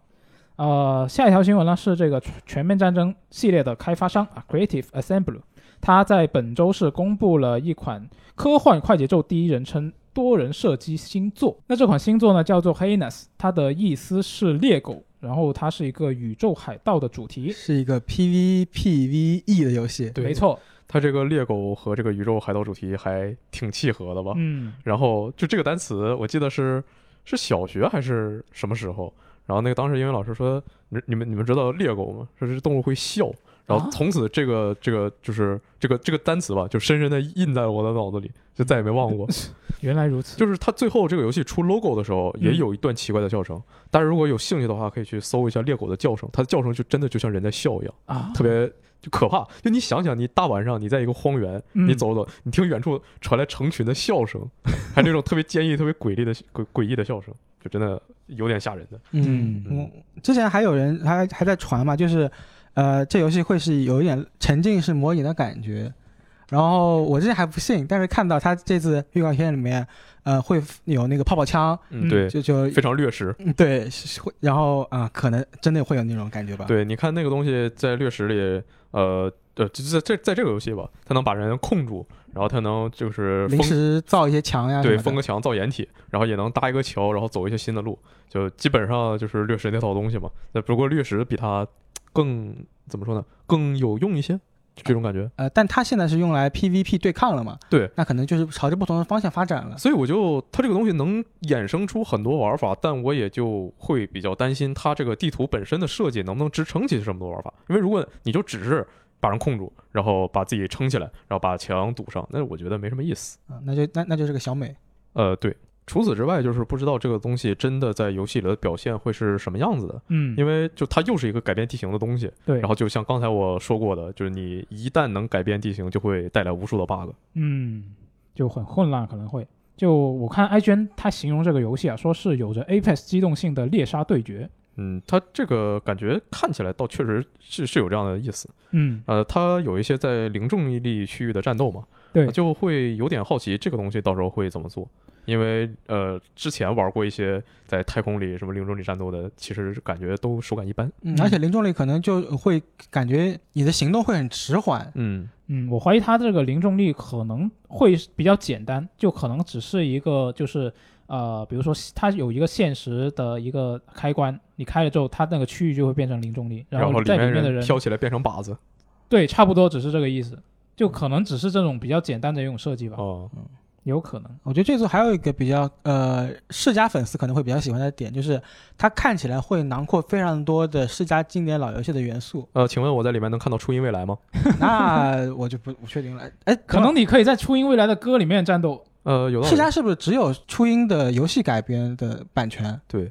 那那我说不好，应但该是之大概率没有。之前如龙的便利店里是可以放呃初音的歌的。那那就其实就是看他能不能拿到版权呗。啊、因为嗯这次预告片里面我们也看到了索尼克的亮相嘛，嗯、包括 IGN 之前预告这款游戏的时候，也是用一个海豚的叫声，这个海豚的叫声就来自世嘉当时的一款 MD 上的一款老游戏，呃，海海豚大冒险，我我不确定国内翻原译是不是原这样子，原来真的是在预告它呀，我以为是这还它还有另外一个游戏没呢。有就是预告这款游戏，啊，你说到哦预告这，我想起来，就在这个游戏正式公布的当天早上凌晨， 嗯，呃，有一条新闻是说，就是世嘉那边说 CA 在做一个新游戏，嗯，然后那不晚上他就公布了，对，然后就显得白天那条新闻像小丑一样。呃，因为国内跟国外的时区问题，啊，时对区对问题，对对，其实差就差一天嘛。嗯，嗯对，嗯，那那这个 CA 当时是公布这个消息的时候，其实我看到评论区有一些人是在说啊，这个 CA 不是全战全战系列的那个 CA 嘛，就可能有些朋友不了解，这里给这些啊朋友可以介绍一下，这个 CA 其实它的规模还挺大的。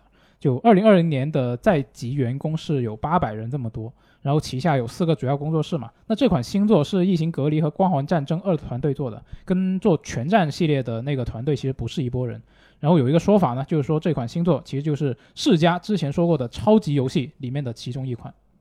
就有有这么一个说法，但是不是呢也不好说。嗯，世嘉的超级游戏计划真的看听起来很虚，呃，你你觉得今年要发售的索尼克未知边境是不是它超级游戏的一款？我觉得不是我觉得是，啊，是 吗？我觉得他这个地位，他他就不是他自己也得说没是，有，因为因为他之前之前说的那些超级游戏，它有一个大致的描述嘛。我印象中他是说那种就是呃什么有更多什么市场流行的元素，什么开放世界，呃就多人对战是不是啊？这个 E PVPVE 是不是？那我觉得跟这个游戏就挺契合的呀。嗯，就可能就是这一种它可能是作为一个怎么说，可以作为一个长期运营，然后能够持续创造营收的，它那就不把就这个服务定位游戏吗？啊，我觉得可应该是这种吧那就希望它能运营下去。啊，希望它能运营下去。以及希望它运营失败之后也能坚持下去你说失败还怎么坚持下去啊？啊、就漫威复仇者多么好的例子啊！哦我觉得它再运营个一年，我觉得可以成为良好例子了。它不是刚最近又更新了一个女雷神嘛，将要更新吧？对，即将要更新，嗯哦女雷神，然后正好跟电影联动起来。嗯嗯呃，因为雷神四碍于雷神一马上要上映了，嗯，那这我觉得这这次的联动还是挺好的。现在真的看那个漫威复仇者那个新闻底下，就能开始有人觉得他这种坚持更新已经不错的这种这种评论了嗯啊、，就还没有放弃。再加上他工作室也卖了，还在更继续更新，嗯对。对吧？ 就虽然我觉得那些评论大多数应该是讽刺，真的吗？ 嗯，然后还有一个短讯，就是这在这次的微软 Xbox 呃 Bethesda 发布会上公布的那个黑曜石星座嗯，呃 Pentiment 哎，它现在是不是有一个正式的公中文名字啊其实他当时也有，只不过当时我没用这个名字。 啊？是是什么来着？修饰痕，哦，嗯，当时那款游戏公布的时候，就是在还没有出黑曜石 logo 的时候，嗯我我感觉大家的普遍想法是这什么玩意儿啊？嗯就其实我当时想到，就 XRP 它现在有个我不太记得叫什么名字，一个怪逼游戏，就主角呃里面所有东西全都是油画风格的，然哦后是个非常恶搞的游戏，好像就是主角他要杀人，他要疯狂的杀嗯人，但是现在法治社会不让你杀人，所以他就要想办法啊完成什么什么任务，说在这过程中杀人，并且获得杀人的许可，啊然后就是我我那个游戏我觉得还挺有意思，但是它因为没有中文，所以我还没打完。哦，然后说回来就，就就是这个 Pentiment 当时出黑曜石 logo 的时候，然后再结合之前游戏介绍，这是一款呃调查谋杀案的横跨二十五年的事情，再加上这种很特殊的版画的风格，中世纪的这种呃美术风格，嗯然后感觉好像大伙人都说哦牛逼，想玩。嗯嗯，这次他明确的说了，就是尽管首发不会有中文，但是之之后会更新中文。后，续会追加，对，但是是多后续呢？啊，不知道对啊，但我觉得凭借《天外世界》的汉化质量，呃，如果他还是找同一个组汉化，同一个公司汉化，可以是可以期待他的汉化水平的。我对我我不怀疑这这么说的话，我不怀疑它的汉化水平，我只怀疑它的时间。啊、你想一想，就说个最近的吧。微软模拟飞行对，《嘛。模拟飞行》更新中文，这游戏什么时候出的？呃，但他当然微软模拟飞行，它有一个点是，它之前呃发售前也也没说过他会做，它它对，其它实倒也是，是后面才安排上的。对，对安排上，然后延期了两次，是吧对？他但这现种在这种发提售前前说提前说我们之后追加，可能就是啊、呃本地化来不及在发售前做完，其实已经在做了，也说不定。你说说到本地化， 说到中文，最近我在玩那个 PS 加会呃会员里送那个《黑道圣徒三》高清版，嗯，之前申银已经说了好几年要给他加这个中文了，到现在也没加呢。然后接下来就是本周的啊《守望先锋》快讯。哦，嗯，这一次呢，他明确表示，《守望先锋》归来，当他十月四号或者国服四月五号上线的时候，嗯， 《守望先锋》初代就不运营了。没了，啊呃，因为它有一个很大的转变是变成从六 v 六变成五 v 五了，是所以感觉很多人会怀念以前的六 v 六啊啊，，包括呃，它二代有一个很重要的内容是它的 A B 点图。呃，都被废弃掉了，就不进入 PV，呃就是正式的天梯比赛模式里面了。哦，会有很多经典的那个地图，比如说花村、卧蚕啊、工业区这种。呃，其实我觉得 A B 演出打的还挺爽的，但嗯是、呃，也有很多人，呃，更多的人觉得，呃，这个防守的压防守方压力很大嗯啊、之类的，然后可能就就是废弃了之后，我们不知道还能不能玩到，看看会不会暴雪会不会废物利用，出一就个是狂野模式，有可能的，或者说出一些这这更有可能，我觉得应该是会把这个图稍微改一下，改成现在的这个机制能够适用的一个地地图吧。嗯，有可能，或者说做成街机模式，放到经典，呃，就是也提供给老玩家玩嘛。嗯然后这次他也明确说了，你一代里面不是，其实《守望先锋》老玩家有很多的箱子攒下来了，你对一直玩一直玩。有些因为没开呢。 《守望先锋》真的是一个我觉得非运营的非常良心的游戏，嗯基本上你皮肤能，只要有活动，然后你一直打的话，啊、新皮肤基本都能获得。哦，然后呃，金币其实也攒了很多，就甚至有些老玩家攒了那攒了几万金币，嗯呃十十几万金币都有的。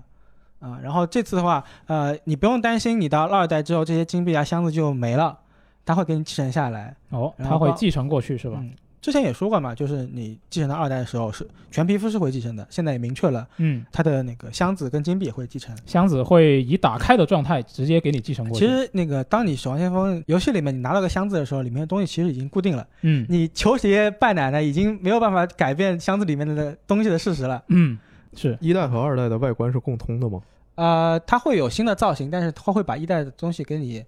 继承下来。就呃，那就是说它在二代里开出的也都是一代有的，不会有二代新的东西是吗？哦、对，哦，因为箱子已经明确好，里面东西已经固定好了。哦，啊、我反正我国服它现在已经推出了卖了一个，呃，国内应该是幺九八的监测站礼包，我已嗯经买了。对，昨天非常开心的在办公室喊我买到了，这个幺九八礼包我觉得还挺值的，就是呃，相当简单来说就是包含三个赛季的通行证，就是这样。嗯，本周的守望先锋快讯就到这里结束了。啊，好的。然后我们来看一个关于《瘟疫传说：安魂曲》的消息。这个游戏终于是公布了发售日，会在是今年的十月十八日发售。然后同时呢，官方也放出了十二分钟的实际演示。这个 Focus 是真的牛逼，他昨天晚上直播了七个小时的预热，就啊为了放这十二分钟的片儿。那他七个小时在播什么呀？就当时我还不知道嘛，当时嗯苏活，我我说这个游戏发售公布了，苏活问我说他发布会还公布什么了？我说他有发布会吗？他说对呀、他在直播呀。我说那那算了，我明天早上 再看吧。然后第二天早上一看，他前面播了七个小时的环境音声， 就回头你可以找来睡觉听。嗯，可以啊。嗯，啊，不，等等一下，等一下，他该不会是老鼠声吧？呃不呃不是，那睡不着它它只有一个场面是有老鼠的，但是声音并不是老鼠的声音。啊、哦。但是有一个场面，它其实展示的是就是那种中世纪乡村里的蜂巢，哦，但是那种密集的嗡嗡声可能会让人感到不适。原来如此。呃，我就想起来当时《刺客信条：英灵殿》正式公布之前，那个 育碧直啊播、画画是吧？对直播画宣传图，画了八个小时，啊，我就真的在那看了，熬夜看了八个小时。我当时也看了，哦我也看了，但是虽然没有全程都看下来，我全但程整整的就看手机看了就八个也小时也，还挺有趣的，看画画。对，是很有趣，但是就呃。就让我想起了当 时，就虽然这次我并没有真的等七个小时，嗯，他这次的实际演示演示了呃主角亮两个人新的能力，还有新的道具。目前来说，玩法没看出什么太大的进化，对，对，就还是呃基础玩法还是那些。然后比较让我在意的是，这次暗杀敌人的时候有一个选项，说是你就普通的暗杀，可就是动作会比较慢，嗯不确定声音会不会比较大。我听起来声音比较大，但谁知道呢？这种游戏里敌人都小龙虾嘛。对然后比较快的就是消耗一个刀片，然后把敌人直接戳死，哦，就特别像那个 《自由生还者》第一部。嗯就 Xbox 之前的发布会嘛，就是嗯给我们展示了一个很像劳拉，就是大量杀人鬼这嗯，种对对对，的姐姐。但这次实际演示里面，我们还是呃很规矩的在那边潜行，我觉得他也不规矩啊，就就偶尔杀一个人吗？我我觉得是因为他状态不好，一上来他重伤了嘛。哦，对他他是完全体，那肯定这些人都得死。然后就他呃新的道具其实就没有什么可说的，就是各种扔东西，然后各种什么扔个烟呐、扔个油啊、扔个火什么的，呃，这没什么新鲜的。然后雨果的那个能力比较有意思，就是之前游戏有没有扫描，其实我已经不太记得了，印象中没有。就是它挺早的，我真的不太记得了。然后但这次就是雨果可以扫描敌人，然后所有敌人会以一个黄色的姿态显示出来，显示出全身的经 脉，这敌敌人个个都是卧龙。然后还有就是，它能控制一大群的老鼠，直接把人吃了，嗯非常耻辱。呃，而且这次的控制鼠群，之前一代的时候控制鼠群是一个第三人称的视角，这次直接第一人称了，你带入老鼠，呃，对，而且之前的控制鼠群其实只有那一段，对，就对，最后那嗯一对段呢，相当于一个固定的流程。这次感觉是就能力常驻能力了，常驻现在能力变成然后，但是就是你用这两个能力的时候，然后就背景那种老鼠的叫声，还有一种就特别奇怪的 BGM，会嗯让你听得非常难受，非常心烦。就这个也是跟它故事的设定有关系吧？但设计为常驻能力会不会有点太阴吧？就比如说我到一个场景，我不想前进，我直接控制老鼠上去。我觉得他肯定是有限制的，对因为你看他这次演示，其实也有有看得出来，就是这个雨果他用这些能力，如果用多了，他连续弄死了三个人之后，对，刚他才哦其实想是说会的就是身这体个不适。他本来就是游戏展示的，就是说他有了这个新能力，然后他觉得自己很强，但是他又要如何控制自己不去使用这个能力？他游戏故事讲的就是这个，所以他在哦玩法上应该也会给你设限。我跟你说，嗯我我是没有心的。如果你痛苦去吧， 我尽我 我一定要把这个使用限度用到底。对你用到底就他就他就他很痛苦，就用不了了嘛，哦这也对是一种他限他制就嘛是。限制，对，嗯，呃，除此之外，就说不知道这个就是用的单次用时间特别长，或者说你用的次数特别多，还有包括说那个姐姐杀人杀特别多，会不会有什么样的影响？哎，嗯会不会就影响剧情？对，就像那个之前耻辱不杀人，啊，对，耻辱不杀人，还有那个地铁不杀人，对就这些。呃，前作玩法其实挺单一的，也不是一个特别精细的游戏。它主要重点是那对个重点还是氛围跟看一个氛围，美术看一个剧情。对，呃场景，对对对，它就跟《对马岛》一样，就不是那种特别优优秀的游戏，就就就就那种 优秀那种优秀，懂吗？就那种特别就极端的厉害，嗯但是就玩着让人很惊喜，又比较能吸引人。然后这次官方说着重会描述两个人之间关系的变化，还有他们本身性格的变化，嗯，然后就等到时候再看一看。他是会呃，就除了说我肯定会自己买啊，就如果说，哎也不一定，他 XGP 啊，啊对，首发我我本来想说我是那个就是喜欢的游戏，我自己买一份嘛。啊哦但我想一下，我自己买一个 PS 五版，然后它游戏就我买游戏，我肯定买实体版嘛。嗯它游戏还没送到，别人 XGP 都打通关了，那我还是先玩 XGP 再说吧。你可以打两遍嗯啊，对，打两遍到时候再说。我比较一一遍自己玩，一遍做攻略，一遍做评测。可以，牛嗯逼，我比较好奇前作那些角色后来命运又怎么样了？因为这次雨果跟呃姐姐 Amicia 她来到了个新的区域，嗯，对，呃好像也没有把前作那些角色给带上。那啊他对，他去了新的地方，我怀疑之前的角色可能就不提了，或者说是在剧情里面某一个部分他出来亮一下相。接下来我们来看一下 XGP 六月下旬的新增游戏啊啊，在大家听到电台的时刻呢，就已经有好几个游戏已经入库了。首先是这个《全战三国》，然后呢，《非法二二》也会是入库了，然后还有一个《永劫无间》。然后等到七月一号，我们还会有《孤岛惊魂五》也会入库，我准备玩一下这个《永劫无间》，因为嗯之前就 PC 带不动嘛，也没玩过。然后据说它有些地方很像 Apex，然后所以试一试。武侠 Apex 是吧？呃，，对，但是就是因为它电脑上是呃锁 IP 的嘛，嗯，所以呃，而且我也不太确定这个游戏它能不能跨平台联机。所以如果说如果不能的话，或者电脑上实在解决不了这个问题，估计就不玩了。因为重点嗯也并不是真的多想玩这个游戏，还是跟别人一起玩这个游戏。那尝一尝起啊、码是，对，嗯。呃，除此之外，这个《远哭五》它算不上是一个，就首先它的评价它就不是一个很好的游戏。我觉得《远哭五》它评价挺两极分化的，就是有很多人说啊，这个这个不行，这是最差的一座《远呃哭》，它它是这样的，然后它又有人觉得它这一座特别好。你从是不是好评的方面来看，它确实两极分化，嗯但是差评极端的多，哦，原来如此。是结局的问题吗？对结局的问题。哦，但是呃，我还挺喜欢这部的，就我嗯我确实很真的很喜欢这部。然后嗯，反正就大家到时候看看吧，有兴趣就玩一玩。我觉得它的氛围是比这个六代要好的，嗯，就开个车，听着乡村，带着狗一起，啊贼快乐。嗯，之后这次呃，接下来会有一些游戏离库嘛，比对如说那个《非法二零》，然后《侏罗纪世界进化》，然后还有这个呃《MotoGP 二零》，呃，之前 PS 那边送了《Red 四》，就嗯是中文叫什么极速骑行、飞速骑行，反正那个骑极摩速托车骑，行好像是，对，反正就那个游戏，那个我就不太玩得来， 就因为那种很拟真的那种驾驶游戏，嗯，我就在不停的摔车，我连最开始的驾照都没有考下来，哦，嗯啊，它就是摩托版的 GT 赛车是吧？呃，对。然后就准备呃这边退库之前试一试那个 GP 二零，因为嗯 PS 那边好像有 GP 二二的试玩吧，但它毕竟是个试玩嘛，嗯，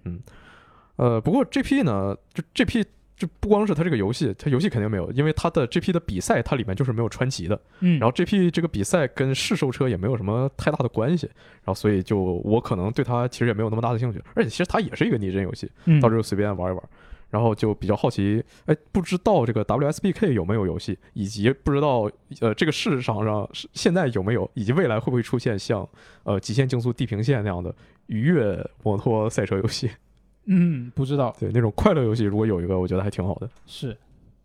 那最后我们来看一下读编往来啊，这一周呢，我们是发了一个毕业季的一个电台啊，这我们在我们在电台里面其实聊到了九十九的学姐啊，那其实有很多读者也都是对九十九的学姐是比较感兴趣的啊，不是，是对九十九跟学姐的故事比较感兴趣。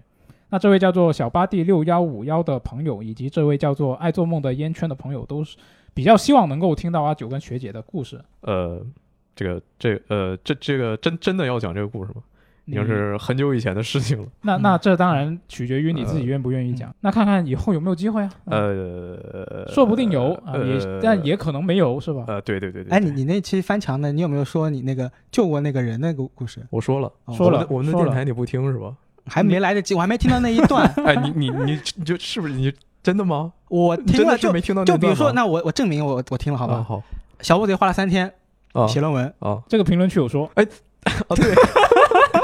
那那小乌小乌贼的毕业论文，他他是乡村什么农农村什么什么东西的，啊，是是是，嗯确实对吧是。 那那可能是可以你你你有碰巧调到那一段，听了一下这期这个音质好不好。反正反正我还没听完 啊？行，然后这位叫做鬼冢先生的朋友呢，他就说他是一个大学老师啊，他是已经是送走了两届没有毕业照的学生了。他说最近这一届是更加离谱，毕业照是学校收集大家的自拍照，然后 P 成一个 P 成一个啊、合照啊，然后就他自己的班上的那些同学的呃那些毕业寄语都是他自己在家给那些学生录的，就很唏嘘啊。我觉现在得自拍照 P 成一个合照会很奇怪，对因为大家呃美颜的尺度不一样。 这一期放出来之后，我发现还有很多人，真的有很多人就是跟标题所说的那样的，嗯毕业了，但毕业照上没有他。然后就是上一周的一周新闻评论啊，在那一期呢，我们是聊了很多关于一些呃游戏展会的一些消息嘛。然后当时是聊到了呃新公布的那个《最终幻想七》重置版的续作，嗯，最终幻想七重生，对，重生道歉，我们道歉。啊、啊当时当时我们是我是听错了，就把那个地法说的声声音，我就听成爱丽丝了，就还是有点先入为主。我感觉说这些神神叨叨的事情，肯定就是爱丽丝说的，嗯，但是先先入为主了。嗯，然后然后我们对着错误的声音哔哔到分析了一半都对半天，对，分析了一一大段啊。那这其实当时你后后来，我当时其实就有这个疑问嘛。我当时其实也是以这个作为一个讨论的点来说的，就是明明他说的当时其实是蒂法在场啊、爱丽丝不在场，那为什么爱丽丝会这么说呢？我就觉得很奇怪，但是我就没想到，但这明明就是蒂法说的，嗯那就很神秘。没有听出来，不好意思啊，对，没有各位听出来听。众然后呢，这一期呢还聊到了卧龙嘛，这位叫唐小圆的朋友说，呃，对于制作人说卧龙是乱世中一个小兵，他马上就想到了《火凤燎原》。呃，主角就是一个乱世中不知名的刺客组织成员，同时他也是赵云，但他又不是我们熟知的那个赵云。不知道制作组有没有参考过《火凤燎原》，但是真的很符合这个卧龙的设定，就连 PV 里主角的造型都神似赵云。嗯，呃，我觉得他说的还挺有道理的。对啊但是这个造型神似赵云，我我其实我个人没有这么觉得，我也但没真的很我也多没这么很觉多得人，这么说，对我我是他真的刚登场的那一下，我就觉得他是赵云，真的吗？为什么呢？就很像啊，他以前的三国里你面跟谁的像？跟跟哪个三国里的作品像就？是《三国无双》啊，我印象并不 像中，跟三三国国无双》无双里格面外的不像赵云俊美太多了，对，他那个就很粗 犷。粗糙一点，但是廉价版不是廉我价觉版得你说他破产版，像《三国志》都更合理一些。对，你说《三国志》还可以，就是他是一个怎么说？呃，年纪看起来也不是特别年轻的一个形 象。 我觉得他这个，他给主角在之后，就游戏的最后，你揭露出他确实是一个名将的身份，这个是很，应该说是比较合理，我也乐于看到的一个做法吧。嗯，然后，但实际上这样的话，你这个东西你讲的是三国的开端，那它就完全不出续作了吗？出续作的话，之后这故事要怎么讲呢？那难道说你在下一步你接续这个主角的故事，或者说你就不接续你另外一个人，然后你在下一个故事里每次提到啊那个名将，就比如比如说他真的是赵云吧，嗯那其他人关羽、张飞聊天啊，我们班我们我们那边那个赵云啊谁谁谁，这时候出现读读你之前的档，然后给你出一个自捏人物，那反正这个这个猜测，其实我看到很多人都这么猜，就也是比较大的一个可能性吧。嗯，那到时候看一下。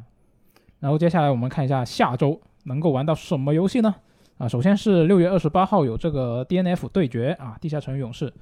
然后这个游戏应该，我觉得从它现在公布的这些预告来看，应该还原度会做得不错，但是呃，格斗那部分做得怎么样，可能就不好说。但是考虑到这个厂商他也做很多这种类型的格斗游戏了，应该也不会差到哪里去，大家可以期待一下。我比唯一比较遗憾的是他没有那个战法，战法，我觉得它肯定会有，只是现在还没有预告而已，期待一下。然后六月三十号有这个《怪猎崛起：曙光》，呃，曙光的试玩版不知道大家都打了多少了，然后绝绝影龙有没有打过了？呃，三十号马上就要发售了，就是就玩嘛，对，很是简单。是。然后七月一号有这个 F 一二二这个游戏，呃，我有一个高中同学，他很喜欢玩这个 F 一系列，但是我跟他已经有好长一段时间没联系了。我以为你要说他很喜欢玩 F 一系列，但是他不看 F 一，呃，不他他也看，他也看，他也看。就是对我，我突然就是看到这个游戏嘛，我就想起了我那个同学的，想起我们很久没联系，我决定这周这周末撩一下他，问一下他，哎，这有没有兴趣玩这个星座啊？然后他可能就会问我，那你是不是送我之类的啊？那那到时候看一下。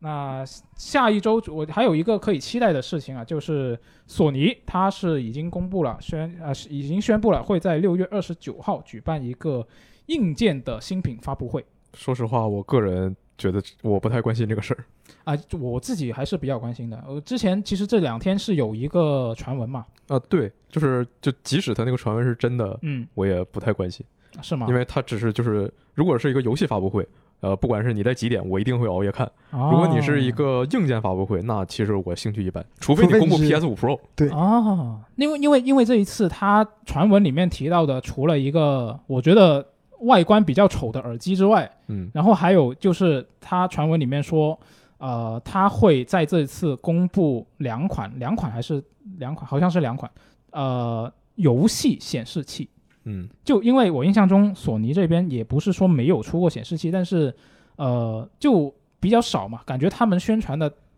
主要还是电视。对啊，就你现在不都已经在用索尼的大彩电了吗？啊，没错。那所以我就很好奇，它这一次如果是公布显示器的话，是一个怎么样的产品啊？嗯，好吧，那、然后还有一个相对来说没那么没那么可信的传闻，就是之前也有说过，传说中的 PS 5 Pro 手柄，注意是 PS 5 Pro Pro 手柄，手柄不是 PS 5 Pro 嗯的手柄，你直接说 DualSense Pro 不就好了吗？可以 DualSense Pro。好，就就不知道，就如果有的话，我觉得还挺刺激的。如果它能出一个，比如说啊、呃对标微软那边的精英手柄的一个东西，嗯，那我还是挺期待的。价格对标，呃，那它品质上对标的话，价格肯定也要对标是吧？它品控不要对标就行了。啊，对，啊，到时候看一下六月二十九号，然后当天是，首先是我印象中是啊、呃白天凌晨一个比较早的时间，欧美那边会先先播，然后当天晚上的八点钟，然后国内这边又会有一个发布会。嗯然后我怀疑国内那个应该就是把国外那个在本地画一下，然后再播一遍。嗯，那反正到时候看一下。好，那这周一周新闻评论我们就聊到这里，我们下期节目再见，拜拜。拜拜。拜拜。